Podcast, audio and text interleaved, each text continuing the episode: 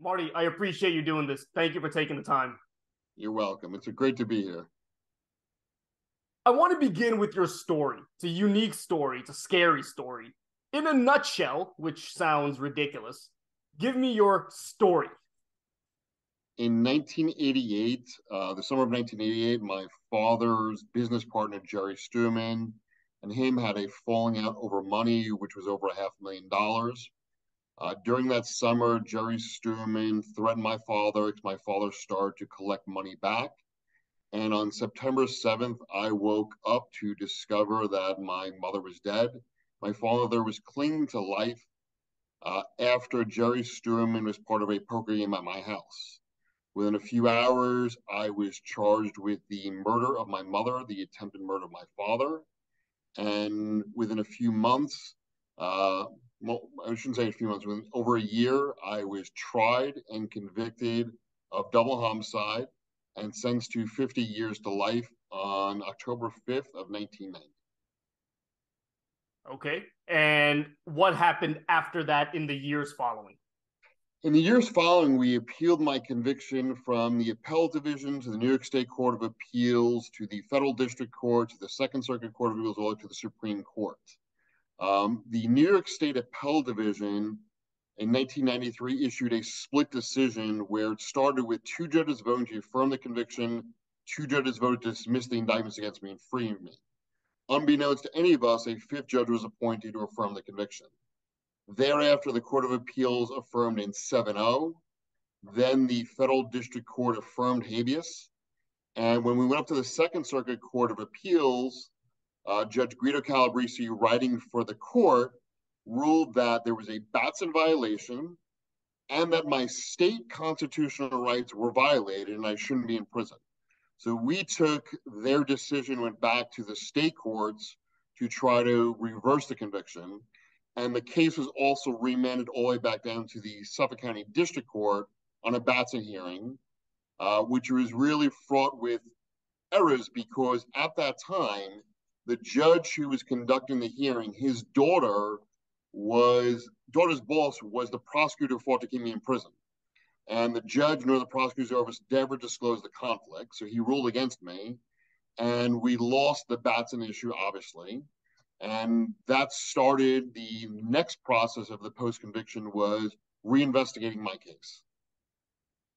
And describe to me the difference um, my students hear about this all the time between an appeal and a wrongful conviction because these things are different and the legal mechanisms are different. So in new york state you have the automatic right to a direct appeal to the appellate division. Thereafter you have to seek leave to appeal or permission to appeal to the court of appeals.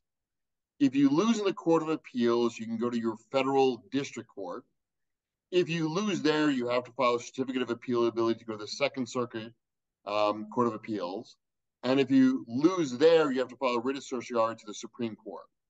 When you are litigating a wrongful conviction case, generally in New York State, you're using the post conviction method of a criminal procedure law 440 10 avenue, um, raising claims, raising from actual innocence, prosecutorial misconduct, uh, withholding exculpatory information, uh, other types of claims that are enumerated in the 440 statute. And how did it ultimately come about that you were freed after all these years? So the private investigator that I ended up hiring did something that had never been done, which was conduct an investigation.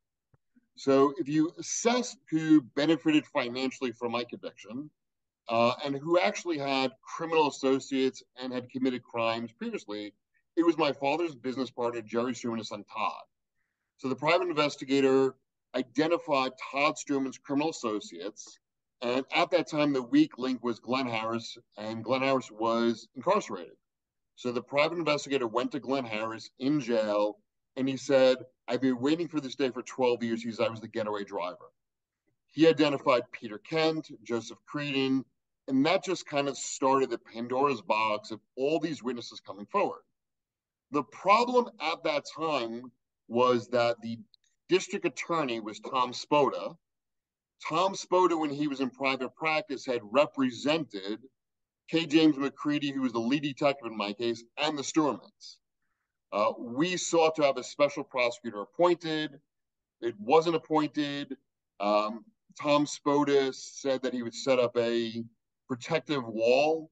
But the interesting thing was that the detective that he assigned in his office was the only detective in the office that had a prior working relationship with K. James McCready, who was the lead detective in my case. Eventually, the district attorney consented to a post conviction hearing. After 18 months of witnesses testifying, the final one being Joseph Creedon's son, and we had identified Joseph Creedon as being the murderer. His son testified that his dad confessed to him that he was the murderer.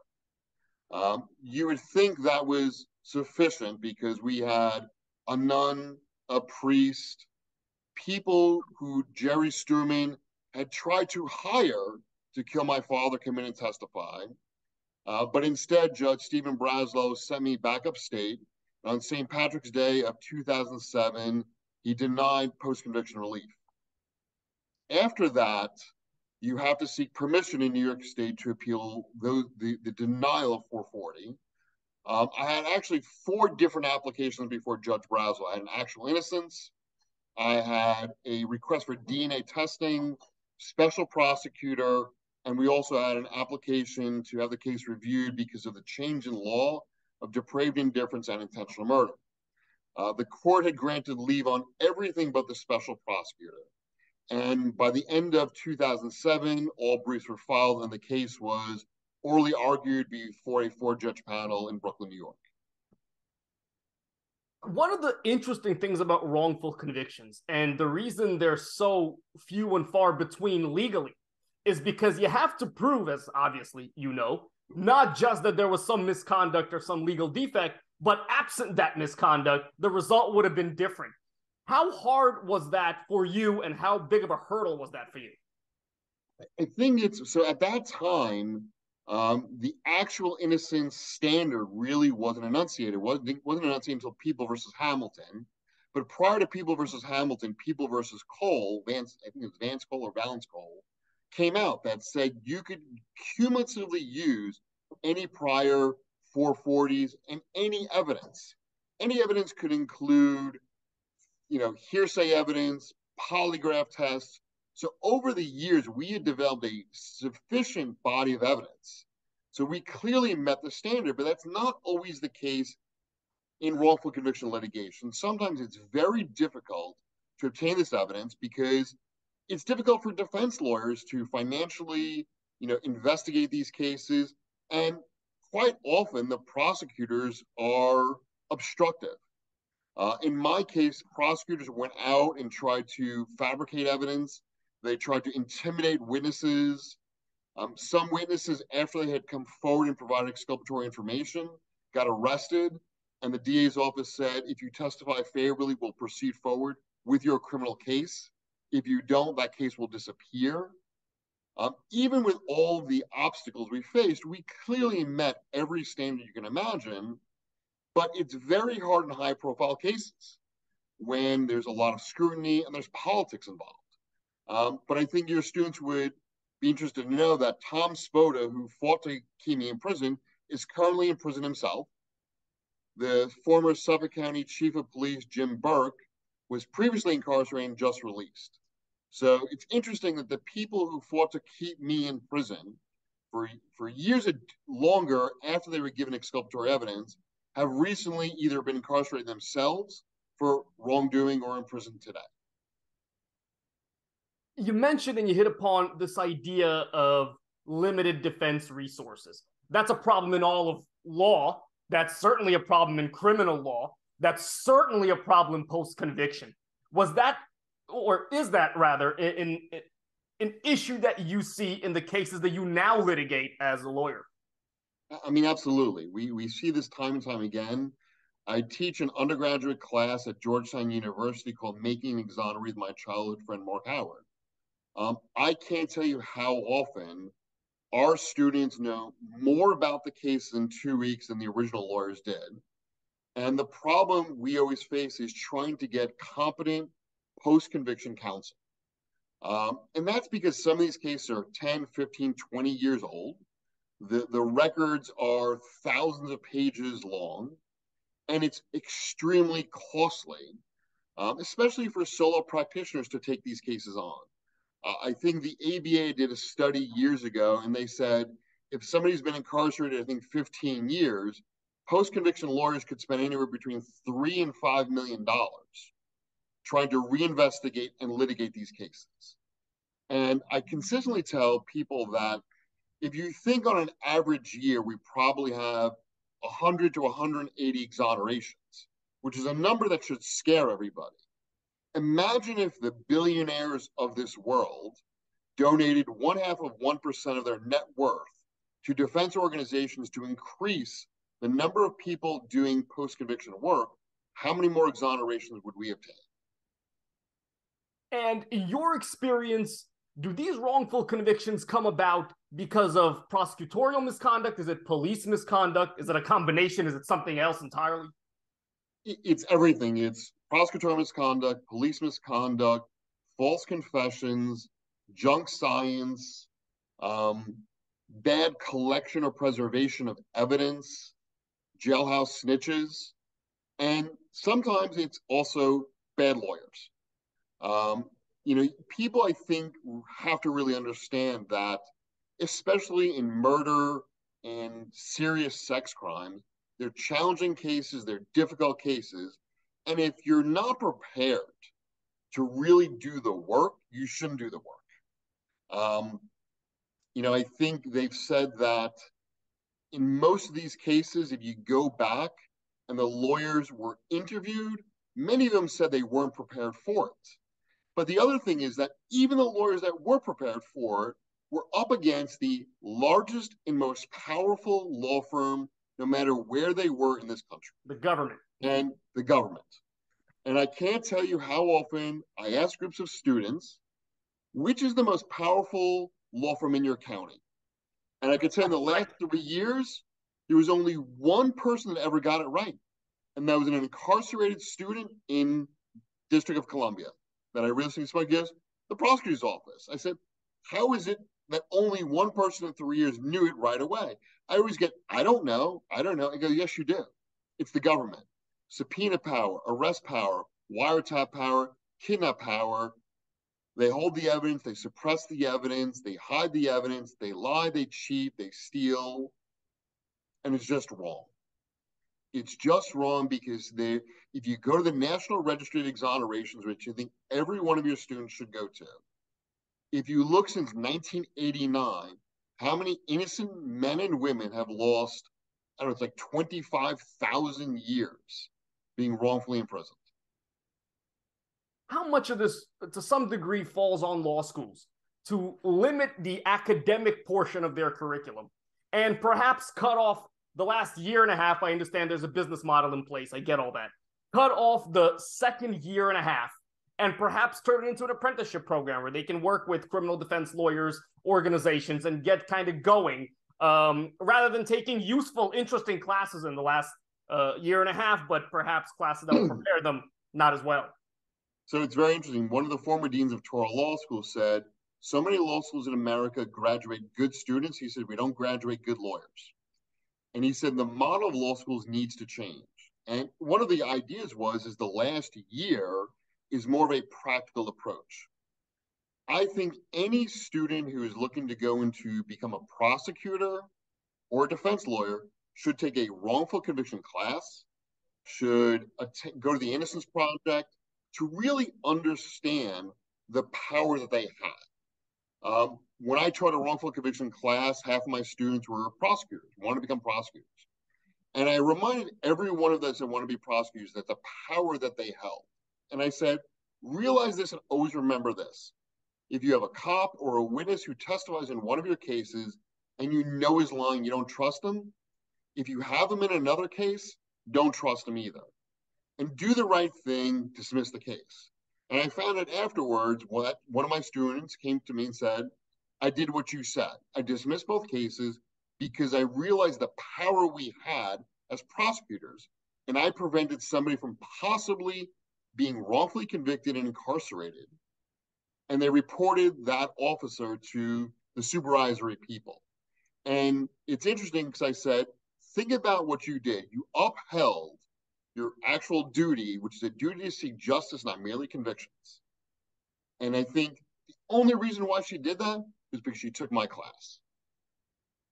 Do you sometimes find folks drawing connections between advocating for, obviously, uh, uh, the eradication of a wrongful conviction or prosecutors doing the right thing with anti-police, anti-prosecutor sentiment, right? You're a guy that would have more justification than most to be generally anti-police and anti-prosecutor. Um, do you see that happening? I do, but I also see what's happening is that people who are intelligent, who've been in the system, can really separate the good ones from the bad ones. Um, the problem is, is the bad ones infect the system. I'm not anti-police. I'm not anti-prosecutor. I'm not anti-judge. What I'm anti is bad cops, bad prosecutors who don't do their jobs, right? I also think judges need to use some of their inherent power a little bit more. So there was a case from the Bronx from several years ago by the name of Nicholas Morris. Uh, for almost two and a half years, the defense lawyer tried to convince the Bronx DAs that they had the wrong guy. And it, nobody would listen to the defense lawyer. They got the trial.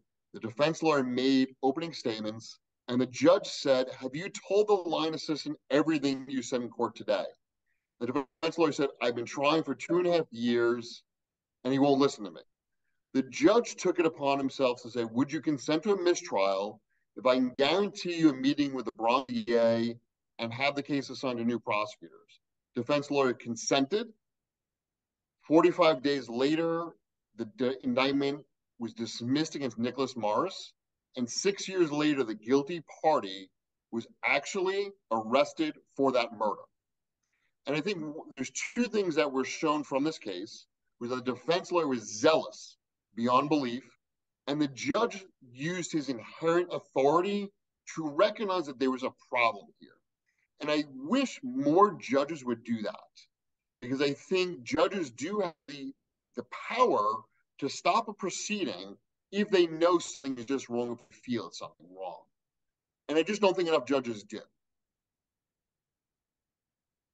There was a time when DNA evidence was something that nobody knew about in the legal system. Now everybody knows about it. Uh, I know you've done work with the Innocence Project. How often is forensic evidence a basis for wrongful conviction? Uh, is it as common as a Brady violation, for example? I believe it is. I believe it's the smaller group of wrongful conviction issues because you have to realize in some cases there isn't biological evidence. So there's no biological evidence, there's no DNA. But then you also have to realize that, that when there is biological evidence, the evidence had to be collected properly, stored properly, preserved and maintained. And, you know, if all of those factors have existed, then you have to get the evidence tested. So often, though, in post conviction proceedings, though, the government will oppose DNA testing. Uh, and, and, sometimes for the most ridiculous reasons ever. Um, because if we believe in the reliability of DNA evidence, there should not be a single prosecutor in America that would oppose DNA testing especially when you have the defendant who's willing to pay for it. And in, many cases, and most cases obviously aren't as serious as yours when it comes to a wrongful conviction case. In your run of the mill, everyday false arrest case, uh, one of the big problems is proving that there was no probable cause. Probable cause is such a low standard in our law. Do you see that problem? It's almost impossible to show that discretion was violated we see it all the time. Um, one of the bigger issues that we see, one of the I think causes that nobody really wants to talk about, is that so often there is a very close relationship between law enforcement, cops and detectives, and the prosecutors. And that when detectives or law enforcement bring evidence or witness to the prosecutor's office, they never challenge it. They almost just automatically accept it as God. And I think if anybody looks at all the Scarcella exonerations in Brooklyn, sure. yep. they'll really see how this happens. I mean, Scarcella was this decorated detective, and no matter what evidence he brought to the prosecutor, they just accepted it. And the more times I've actually had the opportunity to work with CIUs around this country, I hear the same thing that in a lot of these wrongful convictions, and we're hearing a lot from Chicago lately, that the detectives and the prosecutors such a close relationship that there was never a point where anybody challenged or questioned whatever I was brought to them. Now, I teach uh, prison litigation courses. And in our prisons, we claim, right, that we want to rehabilitate, right? The purpose of punishment in this country is to rehabilitate. In your experience, which is unfortunately plentiful, do you see the prison system as a rehabilitative mechanism? So, so, you know, the prison system really, to me, isn't about rehabilitation. You know, they're not called rehabilitation facilities, they're called correctional facilities. One of the problems I've found over the past few years is that so many people think that programs in prison will rehabilitate somebody. The problem is, is what if that they don't need rehabilitation? What if the problem is, is that prior to them committing a crime is where they really need the help of the treatment? Uh, you know, if you actually speak to a lot of people who have committed crimes and you ask them, why'd you commit a crime? They would say, well, there was no job house, job training, no job opportunities, no educational opportunities, no mental health counseling. There was no opportunity to get out of that system. In prison, though, the best rehabilitative program were the college programs, and many of them have been eliminated over the years. Um, but the problem is, is that what if somebody doesn't need rehabilitation? What they then need is some kind of training program that when they get out, they can have a certified training. A lot of those have been eliminated as well. Um, during my 18 years, we had some apprenticeship programs. There was a computer animated design program where it was a four year program, which was great. Some jails have auto mechanics, um, but some jails, you know, prisoners want to make money, so they make license plates or they make a desk. I don't think that's what we need. I think what we need to do is humanize everybody in prison and give them the tools to succeed on the outside if they were never given those tools. Um, one of the things that I've said for years is that if we know somebody is going to get out, we should develop what I would call a transition prison. Because for somebody who's been in prison 10, 15 years, they may not know about credit debit cards. They may not have know how to do a, a uh, resume. They may not have a driver's license. And the best way to have them reintegrate into society is have them properly be prepared for that experience. Related to that is the issue of mental health. There are places around the country now where crime rates are going up, and there are some folks that are blaming this on mental health and the fact that the criminal justice system can't deal with mental health. Uh, um, what is your experience uh, with folks who need mental health uh, health help that are thrown in the criminal justice system? They only get worse. They don't get better. Um, you know, my experience, most of the individuals that suffered from mental health conditions were overly medicated. Um, they were they were transformed into zombies.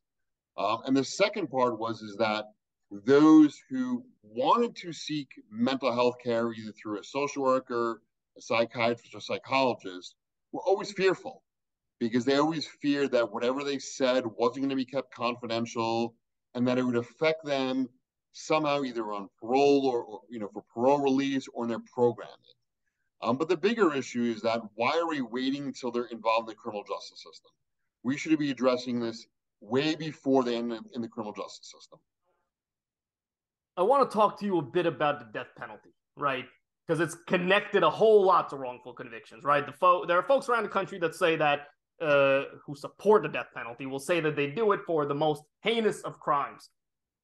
There have been convictions like yours that have been overturned. There have been convictions where folks have been in for nearly 30 years. Um, how do those two discussions merge?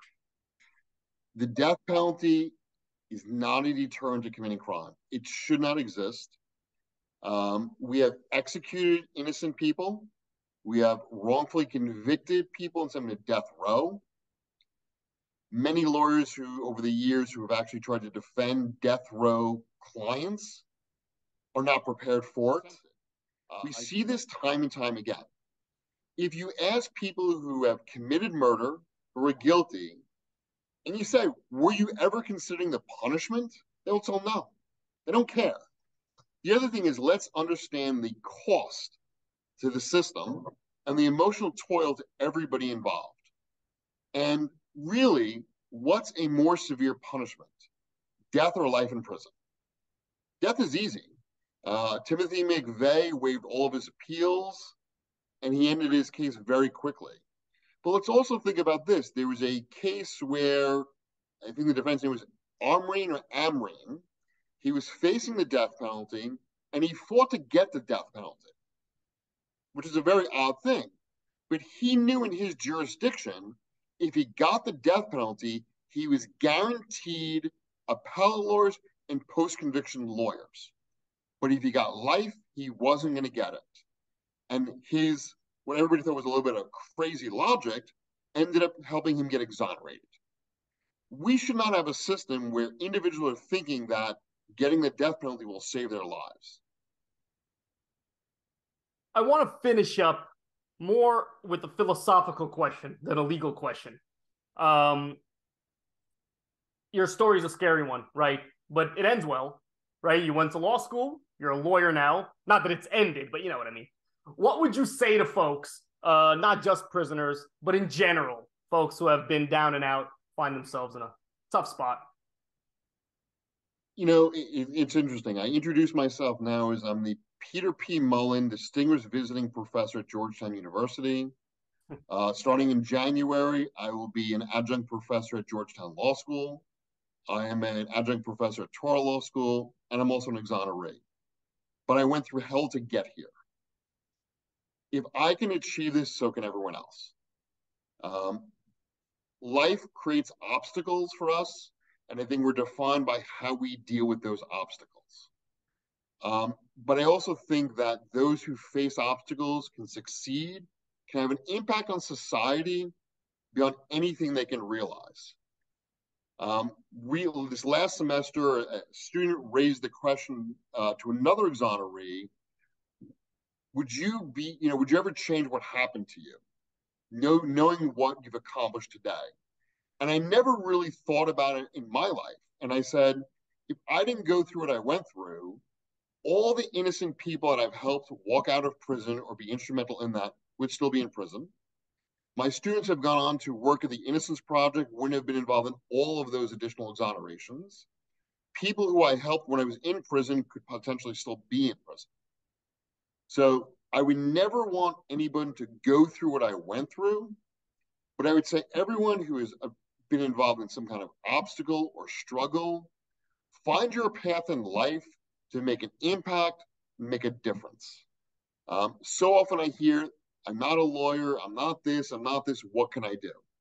And I tell everybody, there's always something you can do, even if it's sharing a post on social media to educate people about problems, if it's you know making people understand the power of the prosecutors, making people understand that prosecutors are elected officials, you know, if you end up serving on a jury, don't accept everything that is told to you. Question it. You know, under, really understand what is beyond a reasonable doubt. There's so much more that we as a society can do to make the criminal justice system better. And I think a lot of it has to start before someone was ever charged with a crime.